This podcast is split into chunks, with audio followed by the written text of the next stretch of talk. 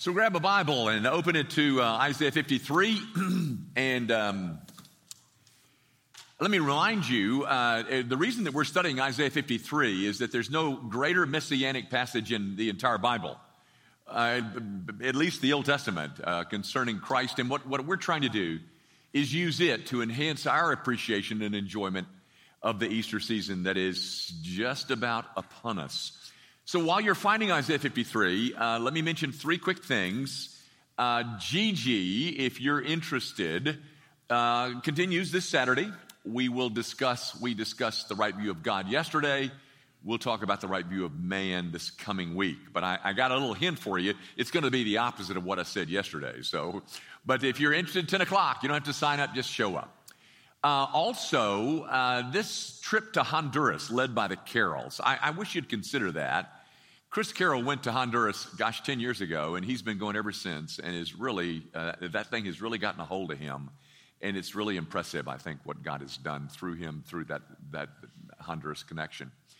And then finally, um, guys, you know that I don't say anything about politics. I don't, I don't, I don't push politics uh, from up here. But I'm not doing that now. I, you know, uh, the politics is not our solution. Uh, you know, the Jesus was far more conservative than the Republicans and far more liberal than the Democrats. But um, uh, this is just a family announcement. We have three members of our congregation that are running for county office, and the, count, the, the election season is on us. If you can see all the, the signs in the, in the uh, front yards, David Lenore is running for county mayor. Uh, Wayne Mashburn is running for recorder of deeds, and George Chisholm is running for county trustee. Those are three brothers who are members of this congregation. Uh, they have entered the membership and made, given their testimonies, and we've known and, and seen them, seen them serve around here. So, all I'm saying is, guys, we're, we're um, uh, quick to talk about the, uh, the problems that exist, and we have an opportunity to get behind three men that we know to be lovers of Jesus in these offices. So I, I, hope you'll give that some thought. Not just, um, um, I, I, mean, not, not just in the polls, but in other ways that we can support these guys as they, uh, as they run for office. Now, and you'll be hearing more. I think the, the, uh, the election is in May the 19th or something like that, but um, we'll talk more about it as we get closer. Now, follow, I'm going to read three verses out of, um, out of Isaiah chapter 53. And I hope you again remember that it's in preparation for Easter. Verse 7 He was oppressed and he was afflicted, yet he opened not his mouth. Like a lamb that is led to the slaughter, and like a sheep that before its shears is silent, so he opened not his mouth. By oppression and judgment he was taken away. And as for his generation, who considered that he was cut off out of the land of the living, stricken for the transgression of my people?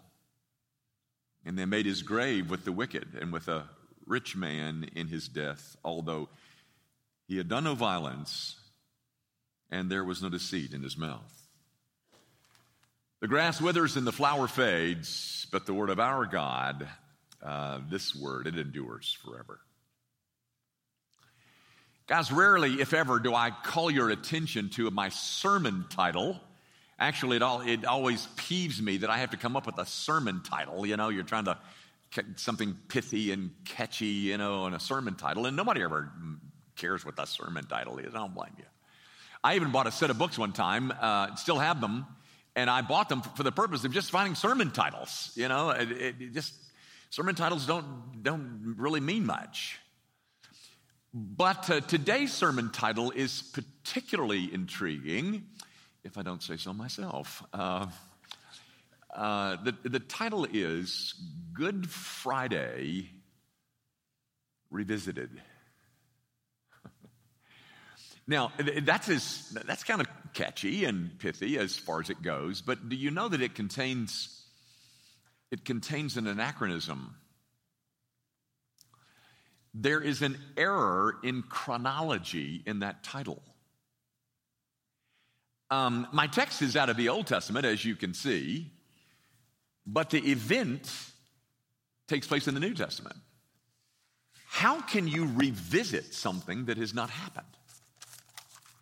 And it, and it won't happen for another 750 years. Um, gang, what's being alluded to here in these three verses are the events that surround Good Friday, the crucifixion and burial of Jesus Christ. What you have here is a piece of predictive prophecy. That is, there in, in, in broad strokes, it is giving you some glimpses of, of something that's going to take place in the New Testament 750 years later. Let, let me give you an example. Look at verse 9. Um, and they made his grave with the wicked and with the rich man in his death.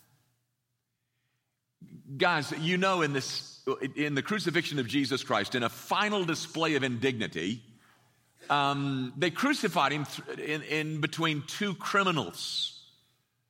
And yet, ultimately, he was buried in a rich man's tomb. Do you remember the story? It's in John 19. Joseph of Arimathea shows up. Joseph of Arimathea is a rich guy. And he asks to see Pilate, and Pilate lets him in. And uh, he comes in and he says, uh, "Listen, I'd like the body of the, I'd like the dead body of Jesus." And and Pilate gives it to him. And then he takes the body and he meets up with Nicodemus. Does that name ring a bell? Nicodemus. Nicodemus is introduced to you in John 3, where the whole discussion of the rebirth is found. But apparently, by John 19, Nicodemus is converted.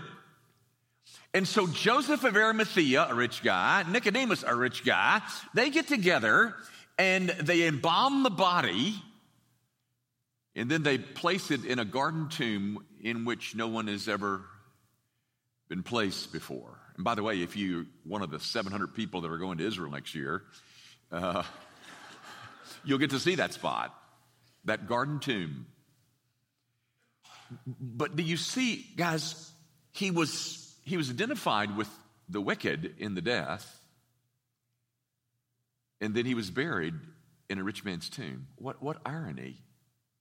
You don't bury hardened criminals in graves owned by rich men. It's a piece of irony, yes, but it's also a piece of predictive prophecy, ladies and gentlemen. And one of the reasons um, that everything that you read in the New Testament concerning Joseph of Arimathea and Nicodemus and about his burial and the rich man and all that business, one of the reasons is because it is to fulfill verse 9 of Isaiah 53. Gang, just that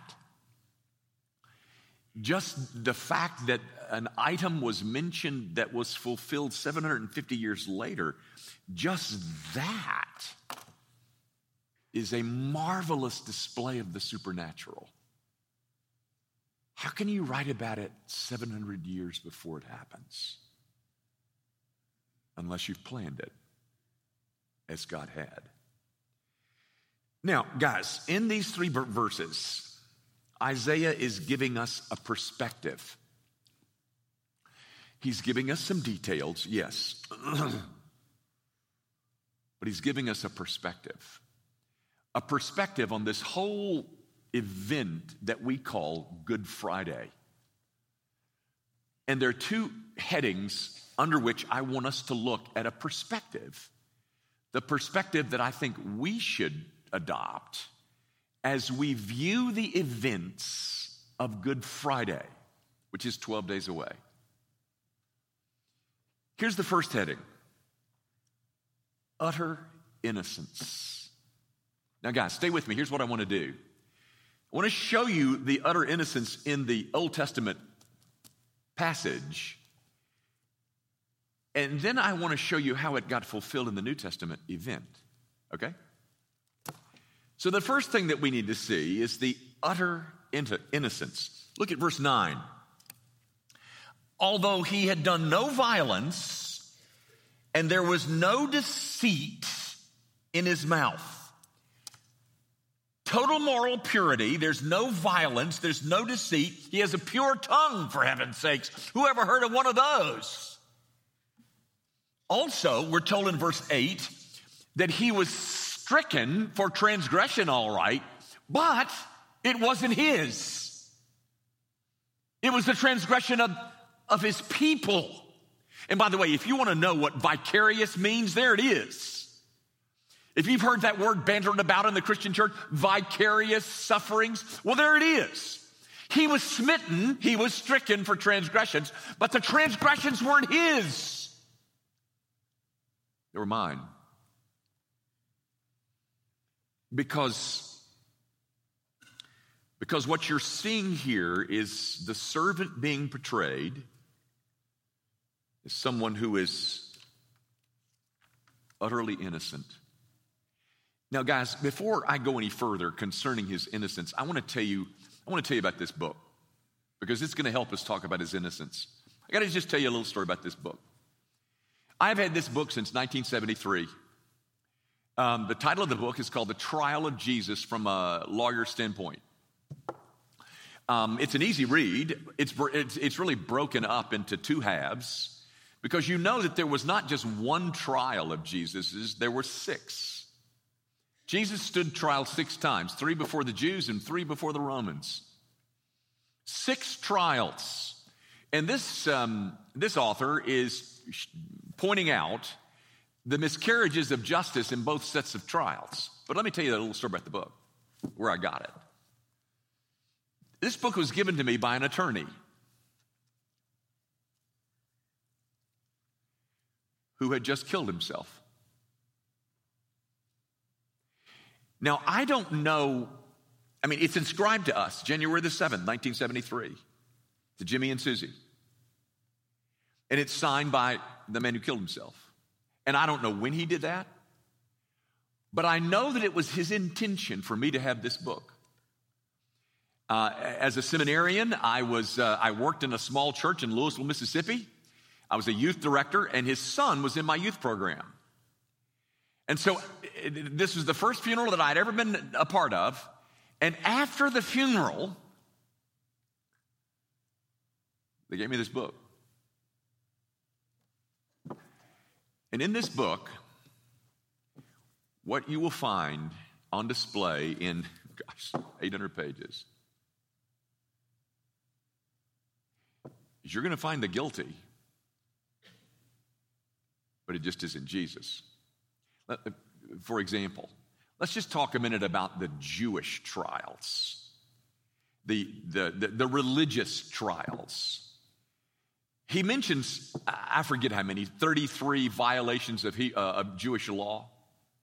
For instance, um, trials in Judaism, religious trials, ne- were never to occur at night. That was law, but that was violated so they could try Jesus. Um, in Jewish trials, the high priest was never to, add, to act as a questioner. That is, he was never to put questions to the defendant. He was supposed to act as judge. He was supposed to listen to the questions and listen to the, to the replies, and then he was supposed to make a judgment.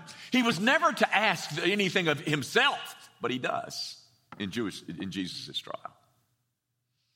Um, thirdly, the defendants were never allowed to speak because the case was supposed to speak for itself. But the defendant in this case was Jesus, and he spoke. And then another one that I remember is that uh, when there was a, uh, a death verdict, there was always supposed to be a 24 hour waiting period. But they were in too big a hurry to wait those 24 hours. So they took him and crucified him.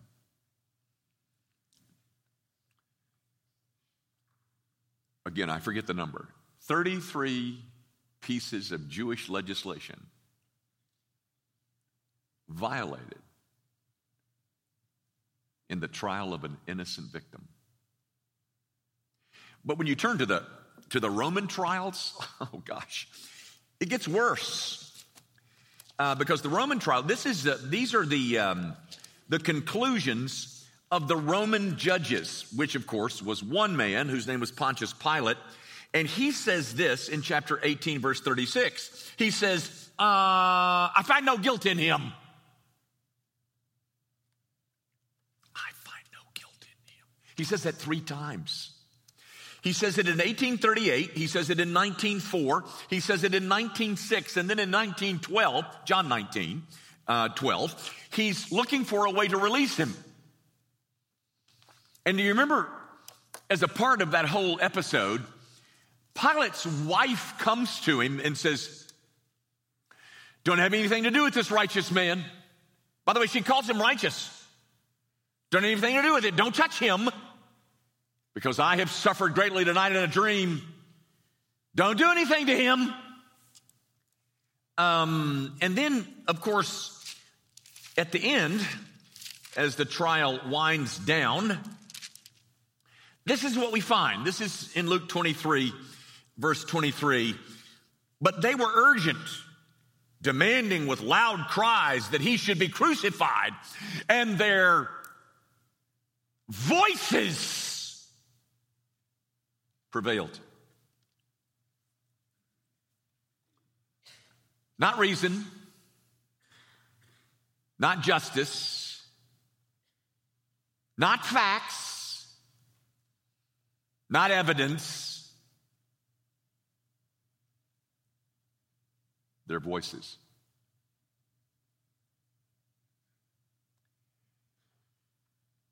The greatest miscarriage of justice in the history of mankind takes place right here, alluded to in Isaiah 53. And it all unfolds in the lap of an innocent sufferer.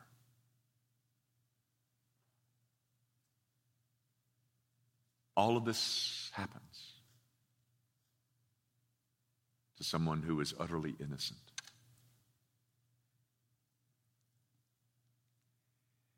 Here's the other part of the perspective that I think Isaiah wants us to have. And it's the uh, perspective of total submission. Let me show you where I see that. Um, look at verse 7. He was oppressed and he was afflicted, yet he opened not his mouth. Like a lamb that is led to the slaughter, like a sheep that is before shears is silent. And he opened not his mouth. Silence. Silence in the face of oppression and affliction. Why?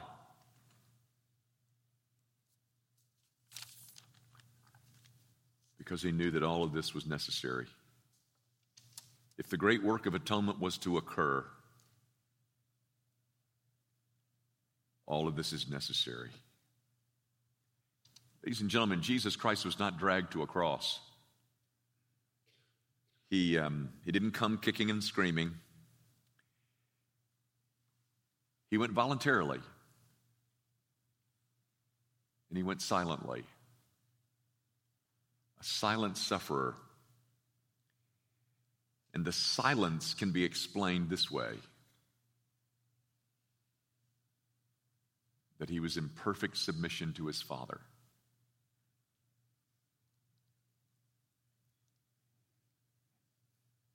If the sins of people were going to be paid for, and there was going to be a grounds upon which God could forgive them,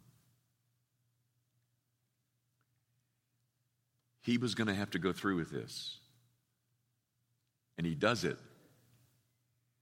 without a word, without a protest, without a display of power, without a complaint. He goes to the slaughter. Again, why? Because he and his father were in perfect accord. He was in submission to the Father. One of the images that you get in these three verses is that he was um, a sheep that had been shorn. If you've, if you've ever seen C.S. Lewis's Lion, Witch in the Wardrobe, I mentioned it last week, but if you've ever seen it, there's a scene, you know, Edmund has been captured by the White Witch and, and he's a captive. And to, to get him set free, uh, Aslan, who is a lion, this big, beautiful lion, king of the forest, um, Aslan has to exchange himself for, for Edmund. And so he turns himself in, in essence, to the White Witch. And um, the first thing that she does is that she shaves him. And there he lies on the, the altar. And he, he just looks naked.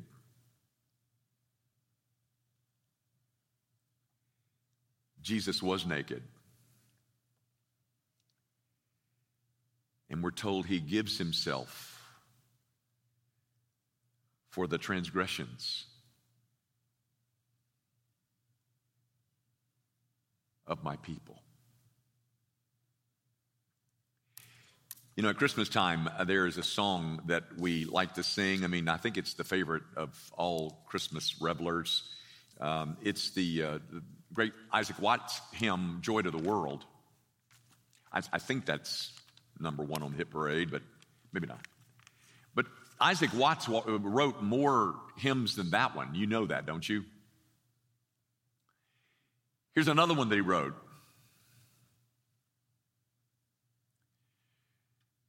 Alas, and did my Savior bleed, and did my sovereign die? Would he devote that sacred head for such a worm as I?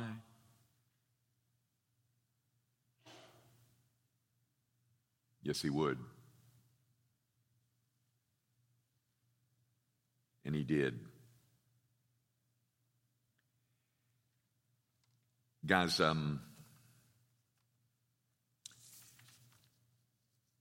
if you look at verse 8, by oppression and judgment he was taken away. You know, you know what happened after Pilate eventually washes his hands and says, Okay, you go, you know, and the voices have prevailed. Not justice, but voices. And um, they take him away and they strip him and they put this robe on him and they put the crown of thorns. And one of the things they do is they spit on him. I want to tell you a story. Um, I hope it doesn't detract from the sobriety of this scene, and I hope it won't, but I don't think it will. But when I was in the ninth grade, um, I went to a school. I went to Hillcrest High School. I was in the first graduating class of Hill, or supposed to be. But I, I played football, basketball, and ran track. I didn't play baseball because they didn't have a baseball team. And the reason that I ultimately left Hillcrest was because they didn't have a baseball team. But I ran track, and and um, but at Hillcrest we didn't have our own track, and so Whitehaven High School would allow us from time to time to use their track to practice on, you know, to, to run a real 440, uh, you know, on, on, a, on, an oval track. And, and I guess we went over there once a week, maybe twice a week, I forget. But um, on one occasion, we were over there um, practicing, and there, there was a girl. Well, there's always a girl. Um, at least in my, in my, in my uh, story, there's always a girl. And her name was Carol Ann. And Carol Ann was in the 11th grade. I was in the 9th grade. And she was a cheerleader at Whitehaven High School. And Carol Ann and I um, entered into some flirtatious conversations on several occasions. And I don't know who flirted first. I think it was her. Um, but I, I uh, certainly flirted back. The problem is, Carol Ann had a boyfriend. His name was Johnny Rose. He was an 11th grader too. He played offensive right guard for Whitehaven's championship team. He was uh, about six inches taller than I was, and at least 100 pounds heavier than I was. And so he came over to express his displeasure at my flirtations with his girlfriend. And in the course of his expressions of those, of his disfavor, he spit on me.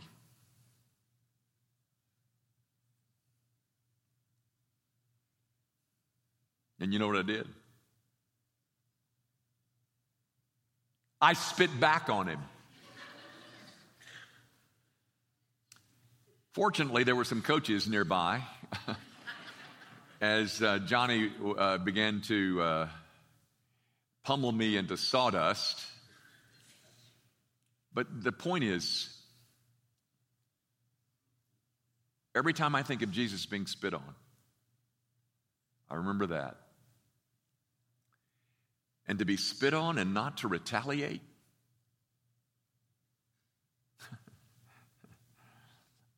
I was in the ninth grade, and the guy was 100 pounds heavier than I was, but it doesn't matter. You spit on me. And I'm not going to let you get away with that. I'm going to spit back.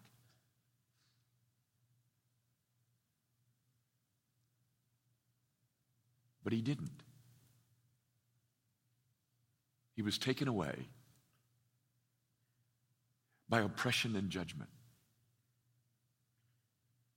and some spitting. There's all kinds of displays of Jesus' deity throughout the Bible, but that's one of them too. That he was spat upon and he doesn't retaliate. There's one other thing that I want you to see, which I think is another item in his submission. Verse 8 says, By oppression and judgment he was taken away. And look at this. And as for his generation, who considered that he was cut off? Out of the land of the living, stricken for the transgression of my people? You know that's a rhetorical question, don't you? And you know what a rhetorical question is? A rhetorical question is a question that suggests its own answer. And so, who considered what was going on? you know what the answer is, don't you? Nobody. Nobody gave a whit. Nobody cared. They did not understand what was transpiring before their very eyes. And so Jesus suffered what he suffered.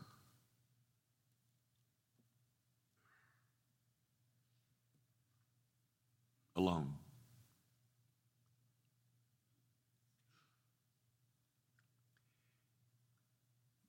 You know, guys, if you are seated here today and God, by sovereign grace, has opened your eyes to see the beauty of Christ and the enormity of your sin. When you see some of this, surely it's got to touch you in some way.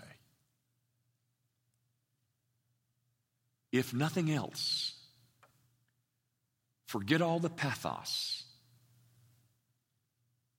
but just fix your attention on the last statement of verse 8. He was stricken for the transgressions of my people.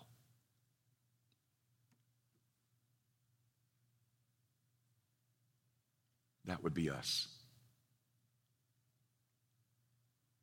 All of this being shorn and shaved and like a lamb led to the slaughter.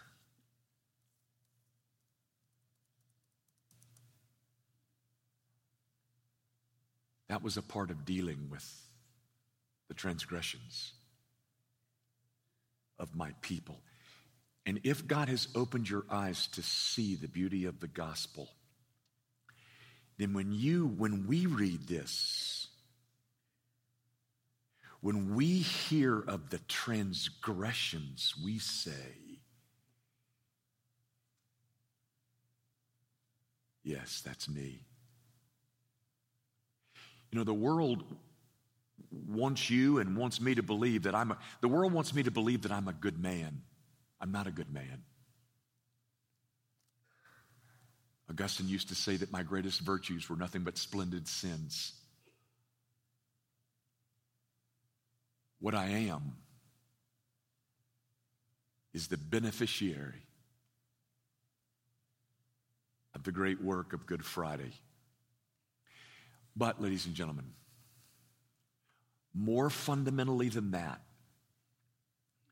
all of this that is taking place, all of this he does, and our hearts want to cry out, Oh, he did that for me.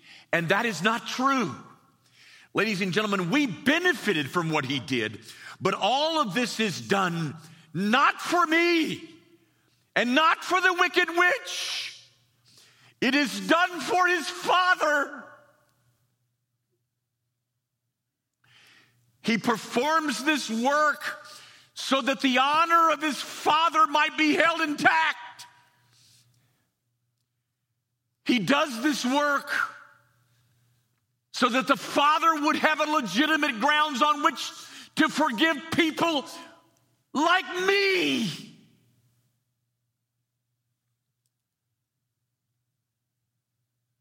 People did who didn't deserve forgiveness. He does this work so that the honor of his father might be maintained. He does this work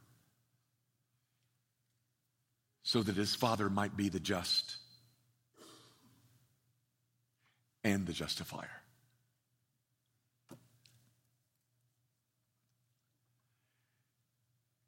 Dear ones, Good Friday is 12 days away. And the reason that we call it good is because without it, there would be no justice in God granting forgiveness to the guilty.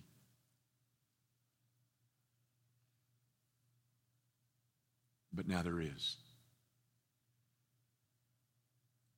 Because the transgressions of my people have been paid for. You see, as a result of this finished work, justice and mercy have kissed each other. And they have kissed each other on a cross.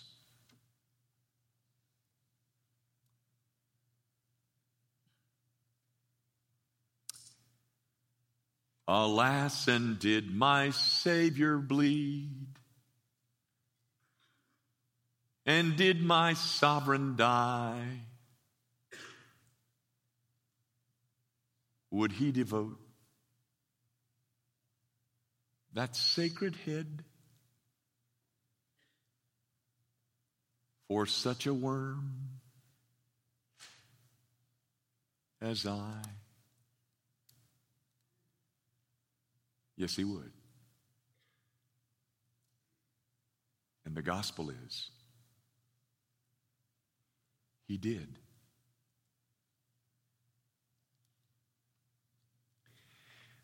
Our Father, would you uh, use these scenes from this, this passage and others to give us a greater love for the Savior? and the work that He has accomplished on our behalf, a work that allowed you to maintain justice and yet grant mercy where it was undeserved. Father, that which is being discussed in this passage is an event that was done for your honor and glory. And only the servant, this servant of Isaiah 53 could accomplish it. And we revel, we glory in the great work of Christ for his people, for us. Now, Lord, forgive us that our love for you waxes and wanes. We love you. We are sorry we love you so little, but would you enable us to love you more? We ask it, of course, in Jesus' name.